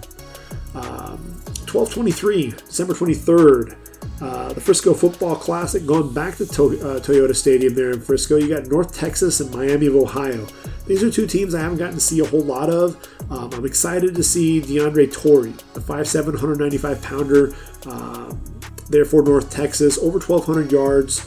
Uh, and 13 touchdowns. I did get to see some highlights, and you know this is a guy I watched him against UTSA.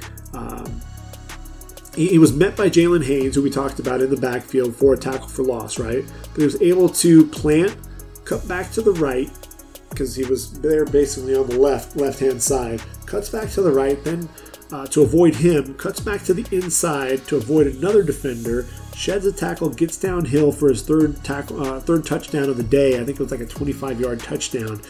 That dynamic rushing ability. He's only 5'7", smaller guy. They didn't throw the football to him much out of the backfield, but the smaller running backs, they always end up finding their way onto a roster, especially if they can catch the football out of the backfield. He's very intriguing to me, um, so I'll be you know interested to see what he can do. And then with with Miami of Ohio, look, you know Jack Sorenson, I think everybody knows what this guy can do. He's a very sure-handed receiver, able to go up and attack the football while it's in the air. But look, you know, he really came into his own in 2021, 69 catches, over 1,200 yards, 18.7 yards per reception, 10 touchdowns.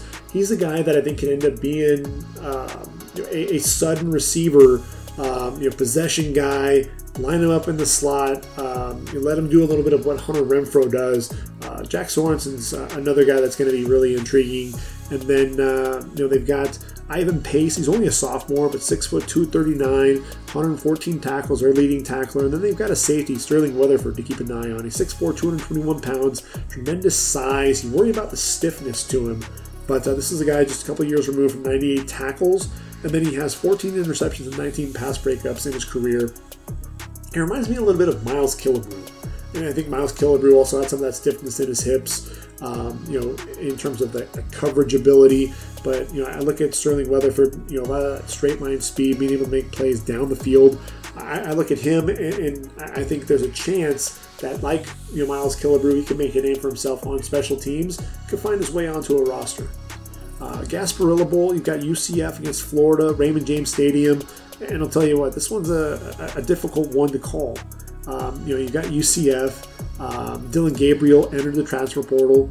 Um, so you've got uh, Jaylon Robinson, you know, the, the receiver looks like he's going to be back. And he's only a junior, so I think he'll come back to UCF. He battled some injuries, and that's really what kind of uh, um, slowed things up for him.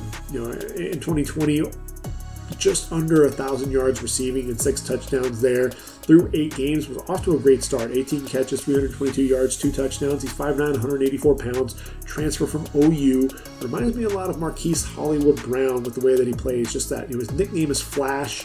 You see the speed is a, a vertical ability. You see the you know the, the stutter and shake uh, to get the cornerback to the outside and plants and runs by him on, on these slants. Um, vertical threat, very sudden receiver. He's a lot of fun to watch. Um, and then for Florida, who's going to be playing in this game? You know, it looks like Emory Jones is uh, entering the transfer portal. Anthony Richardson is uh, is hurt. So who's going to play quarterback? Is Kaiir Allen? Or, I'm sorry, Kaiir Elam going to going to play the cornerback, a guy who's absolutely going to be a first round pick. You know, five interceptions, 20 pass breakups in his career. Um, you know, battled, like I said, some of those injuries, but he's a dominant boundary corner. That's really one of the things that you definitely see with him. He loves to use that length to his advantage. The ball skills are are, uh, are evident.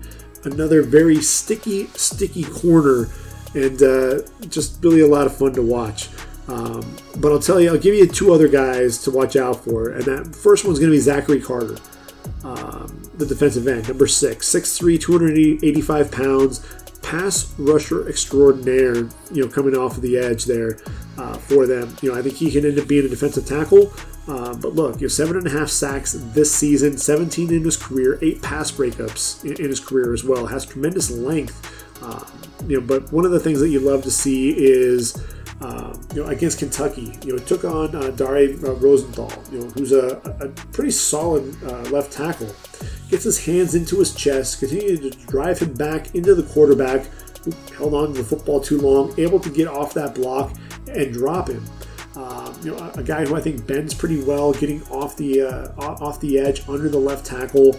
Um, you know, he's gosh against Alabama ran through the, the right guard's block, who was pulling coming around to the left got a tackle for loss, shooting into the backfield and making the play on the running back. Um, I, I, think he's an effort guy. He's one of those guys that's going to continue to work to the quarterback, going to continue to work to the running back, and uh, he's he's a guy that I think is a lot of fun to watch on the interior uh, as much as he is on the outside.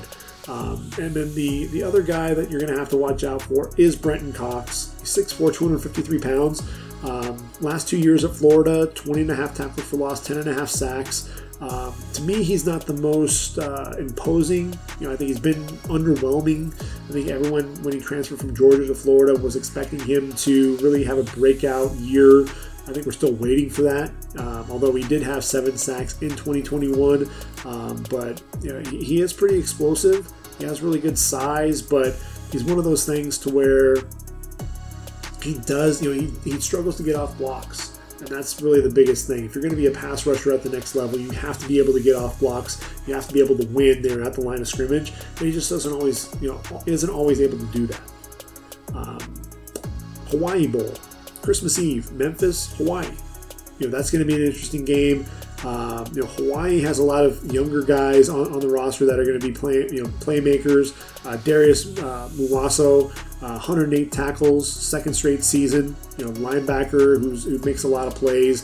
Ilm Manning is a, a, left tackle that's interesting. 6'4", 280 pounds, very light on his feet. Misses with his hands at times in pass uh, pass protection, but does have uh, the quickness to be able to recover. Um, you know, knee bender. He's just he's undersized. A guy that could kick inside to guard. Um, you know, but he's one of those guys that uh, I, I, think we need some more seasoning before I think he'd be ready at the next level. Uh, Cortez Davis is an interesting corner uh, for them 5'11, 180 pounds, 18 pass breakups this past season. So you see the ball skills. He'll be one of those guys that uh, is always looking to make a play. And look, Memphis loves to throw the football all over the field, so he'll have every opportunity to make some plays and really ball out. Uh, Memphis, you, you, have Calvin Austin, the 5'9 receiver, uh, 74 catches, over 1,100 yards. He's going to be the big play guy down the field. Second leading receiver, though, is tight end Sean Dykes. He's 6'2, 224 pounds. I see him potentially being an H-back at the next level. Um, was out for the, the year in 2019 with a knee injury. Most catches for a Memphis tight end in his career. Um, two other guys to just make mention of J.J. Russell, the linebacker, 6'2", uh, I'm sorry, six foot, 211 pounds, 123 tackles, very active, undersized linebacker, but a guy that, look, new age linebackers, he's one of those guys that I think can play in space a little bit. And then when you're talking about that safety position, one of the guys that's really interesting uh, for them is, is Quindell Johnson. He's a free safety, 6'1, 195 pounds, redshirt junior, could come back, 104 uh, tackles on the year, 11 pass breakups. Tremendous ball skills and a guy that look he, he likes to play in the box and play over the top. Very versatile guy and um, you know one of those guys that i think is, is going to be making plays all over the field there for memphis. Uh, christmas day we have a bowl game on christmas day um, you know i remember i used to watch bowl game after bowl game on christmas you know there was a time when we didn't have any bowl games but now we have one on christmas day again and that's going to be the camellia bowl Georgia State, Ball State, uh, showing up at, at, Cramton Bowl there in uh, Montgomery, Alabama. Georgia State, you know, they've got a, a sophomore DB, Antavius Lane. He's only 5'9, but a guy with four interceptions, six pass breakups. The guy to watch out for, though, is Roger Carter. He's 6'2, 250 pounds, really a tight end, H-back type of guy. Uh, fifth year senior, uh, 96 catches, over 1,200 yards in his career, was the second leading receiver there at Georgia State. And then for Ball State, they've got a couple of guys that are interesting. Defensively, they've got Jalen Thomas. He's 6'1, 235, 106 tackles this past season. In his career in five seasons, just five tackles short of 400. Uh, 26 and a half tackles for loss, four and a half sacks, five interceptions, nine pass breakups. He's an intriguing guy. He's one of those guys that, you know, from the MAC who, who can play the game. You know, I just want to see him get a shot to play at the next level, even if it is uh, on, on, special teams initially, you know, maybe even on the practice squad to start out. Uh, but he's just one of those intriguing guys, a guy that every time I watch Ball State play, um, you know, my eyes end up gravitating towards Jalen Thomas. Bryce Cosby, another guy, that's safety, 5'10, 181 pounds, 100 tackles this season.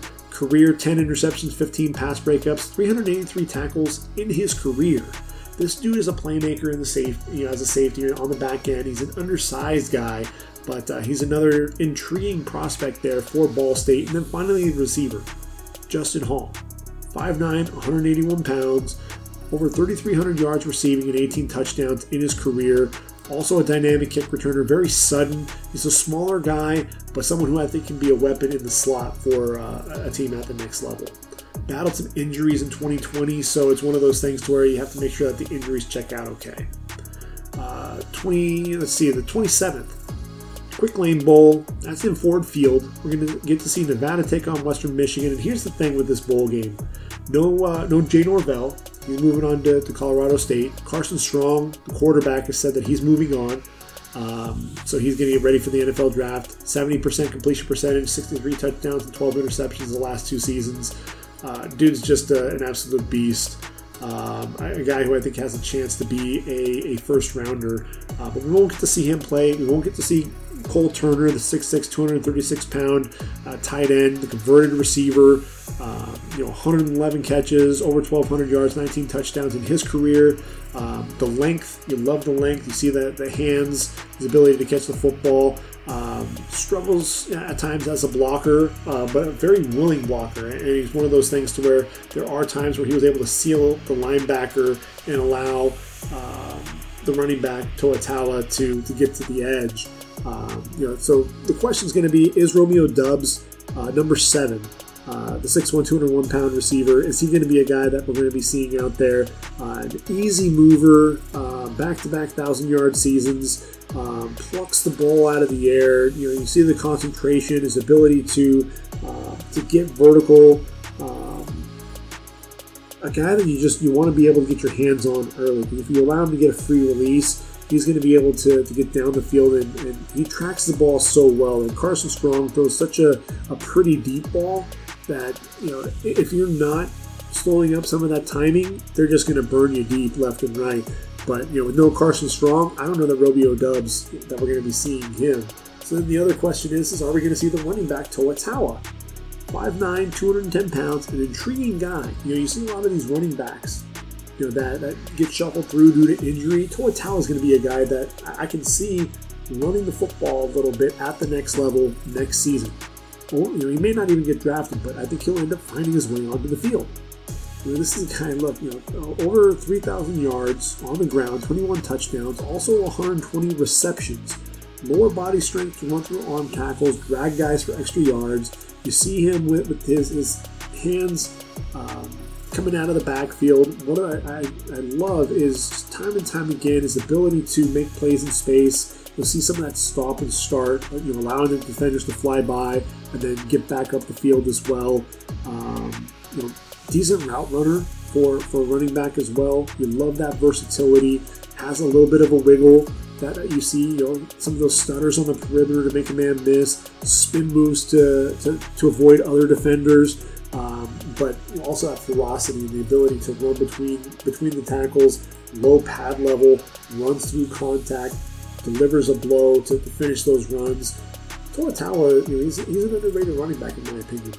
Western Michigan, they've got a redshirt sophomore quarterback in Kaleb Eleby. He's going to come back and play for the Broncos in, in 2022, coming back to Kalamazoo, but 6'1", 210 pounds, and uh, he's really an, an interesting guy. Yeah, and in 2021, uh, over 63% completion percentage, uh, over 3,100 yards through the air, 21 touchdowns, just five interceptions. Um, not much of a runner, but this is a guy who just seemed to be so efficient.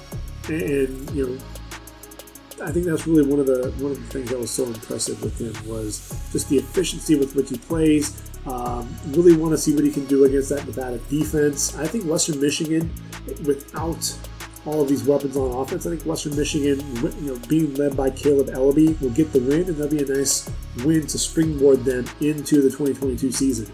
Um, defensively, they got two guys that are also intriguing. You have Ali Fayad. He's a little undersized, um, you know, at 6'1", 243 pounds.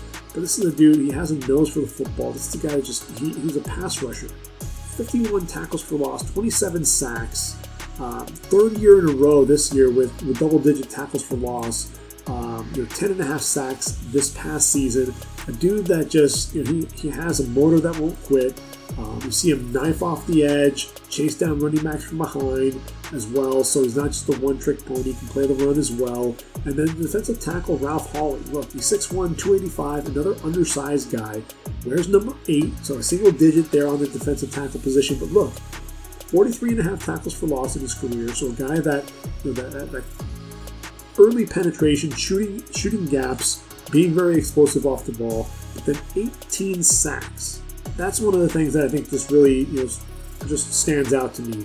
And, and when I watch him play, you know he has some of that lateral agility as well, but you love his ability to just get into the backfield and, and be disruptive. So that's why both Ali Fayad and Ralph Holley, you know, I think they're going to get a long look there at the next level. You know, they're just intriguing guys. Uh, military Bowl, uh, Boston College, East uh, East Carolina, there in Annapolis. And uh, Phil Jurkovec, what what what quarterback are we going to see after you know battling the injury, getting back? Um, you know, really struggled against Florida State and Wake Forest. Um, it, it's you know after having you know a, solid year in 2020, 61% completion percentage, 17 touchdowns, five interceptions.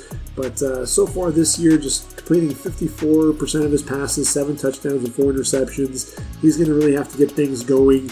Um, you know, Zay Flowers, the receiver, you know, he's a he's a dynamic receiver, and that's one of the things that you really want to be able to see is, is that explosiveness, um, his ability to make plays in space. Uh, a guy who has a shot to be a, a day two receiver. Um, you know, he'll be one of those fringe third round, fourth round type of guys. But look, you know, he's 5'11, 5'11 177 pounds. He's only a junior, so he could come back. Maybe he does. Maybe he decides he wants to have another year with Phil Jurkovec and uh, you know, really take BC um, to another level there in the ACC. Zion Johnson, you know, having another tremendous year there. 6'3", 316 pounds, the guard. I mean, he plays tackle there for, for uh, the Eagles, but he's going to be a guard at the next level. Um, you know, that, let's not uh, mix anything there. This is a guy who I, I think what you see is the leg drive that is so impressive. You see him playing with leverage. He stays low and, and just drives drives his man off the football, um, off the line there, and you know his ability to recover um, when he's beaten. You know, you see that, that that agility to be able to do that, but you see that hand, the hands, and the hand placement, the hands and the feet, in, you're working in unison. His ability to, to shoot underneath the pad level and, and really gain leverage. And uh, you know, what he really does a good job of when he plays with leverage, sustaining those blocks, he's able to take advantage of guys that are a little bit too high, and he'll plant them. He'll drive them into the dirt, so he has a little bit of a mean streak as well. He's a lot of fun to watch. Then the center, Alec Lindstrom, Chris Lindstrom's brother, 6'3", 298 pounds. He's a guy that I think has a chance to be drafted on day three, sixth, seventh round guy. Um, when he maintains that, that pad level, stays low, able to drive the man off off the football. Um, you know, over 30 starts in his career, uh, veteran guy. Um, one of the things that you love is when you see you see him getting those hands locked in, those defensive tackles just can't come off those blocks. Um, able to climb to the second level, seal off those linebackers, um, and that running back Pat Garwo, he's an interesting guy as well. Someone someone to keep an eye out for for sure. And for East Carolina, you know, we already know that, you know, uh, Holton Ahlers is coming back to East Carolina, to the Pirates. 6'2", 231 pounds. He's a big kid. Um, but your second season, over 3,000 yards, 18 touchdowns, 10 interceptions. Um, you know, has really good arm strength. You know, he's, he's one of those you know, very athletic guys. Um, has those wheels to be able to take off. You know, against Appalachian State, had a 44-yard run on the outside. Was called back due to holding, but man, the guy can really move. Um, the pocket presence, that's one of the things that you see him really starting to work on a little bit more as well. You know, really you want to see him cut down on the mistakes. That's really the biggest thing. You know, the, the, the 10 interceptions, that's something that he just needs to really kind of work on and really shave off. but uh, he's coming back for one more year. Um, I want to see what he can do there against BC. Um, if Jurkovec struggles again, then you know um, Holton Ahlers really has a chance to win, not only win this bowl game, but really help springboard the Pirates into that 2022 football season. And uh, he'll be one of those quarterbacks that's kind of flying under the radar. So those are the first group of bowl games that you got to make sure you tune in and watch. A lot of really fun, interesting matchups. A lot of guys that are out there that could be flying under the radar you know, look, you know, when you look at like Western Michigan, when you're talking about Ali Fayad and, and Ralph Holley, two guys that you wouldn't really think of as potential pro prospects. They're undersized, both of them, but guys that just, man, they get after the football. They just know how to make plays. And yes, they are undersized, but man, if you've got guys that are able to shoot gaps, able to come off the edge and put pressure on the quarterback, make plays behind the line of scrimmage, then there's going to be a home for you at the next level. Jalen Thomas is another very versatile linebacker, plays in the MAC. A lot of people don't see him, but he has that versatility to play sideline to sideline, drop into coverage as well, and, make some plays behind the line of scrimmage against the run. And when you're talking about that, you know, that, versatility, you got to have that. You got to have guys that are able to uh, be explosive and be versatile to be a three down player. You know, if you're going to draft somebody and you want to be able to have a guy that's going to be able to hang in there and, you know, obvious passing downs, be able to drop into coverage, rush the passer uh, coming off the edge or shooting gaps um, when you need to. So when you're looking at these bowl games, it's not just going to be about the big guys. You know, the, the, big names, the guys that we talked about at the beginning of the, po- of the podcast. There are a lot of other guys. Jamal Hines is another guy very explosive coming off the edge. Could be a situational pass rusher coming out, you know, out of the gate, but uh, a guy who I think can end up really finding his way and getting more playing time um, as his career progresses.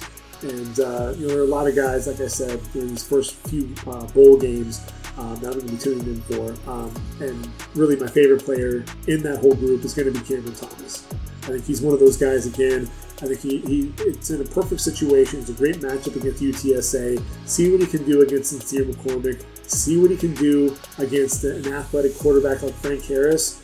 I could see him, you know, with, you know, racking up 15, 16 quarterback hurries. I could see him with, with multiple tackles for loss, multiple sacks uh, in this game. Um, number 99, man, as long as he decides he's going to play in that bowl game, he is worth the price of admission. He's a lot of fun to watch. I think he's going to end up being a first rounder. I think he can end up being a top 20 pick when it's all said and done. Um, I think a lot of people will probably have him in the mid 20s to, you know, at the very end of round number one. But I'm telling you, he's going to be a guy when it's all said and done, could end up being the third defensive end taken in this draft behind uh, Aidan Hutchinson and Kayvon Thibodeaux. I think he, he has a chance to beat out uh, George Karlaftis. I think he has better length. I think they're both explosive. They can make plays, but I thought Karlaftis left a lot out there on the field, whereas Cameron Thomas delivered time and time again for the Aztecs. So it remains to be seen. It'll be interesting to see exactly how everything shakes out as we get further and further into the draft process. But he's definitely a guy to watch moving up draft boards and uh, mark my words, you know, I think he has a great shot to be a top 20 pick when it's all said and done. So let's bring an end to this podcast. Like I said, we're going to finish up the rest of the bowl games in a couple of days. We're going to take a look first and foremost at that college football playoff, why Cincinnati has a great chance against Bama, Georgia, Michigan. Stylistically, very similar on both sides of the football. So that's going to be an interesting contest as well. We'll break that down in terms of what the draft eligible prospects, what that's going to look like. So until then, enjoy yourselves, enjoy your week. And for the ReadyForTheDraft.com, this has been the Ready for the Draft podcast. I'm your host, Greg Schutz. Take care. And until then, I am out of here.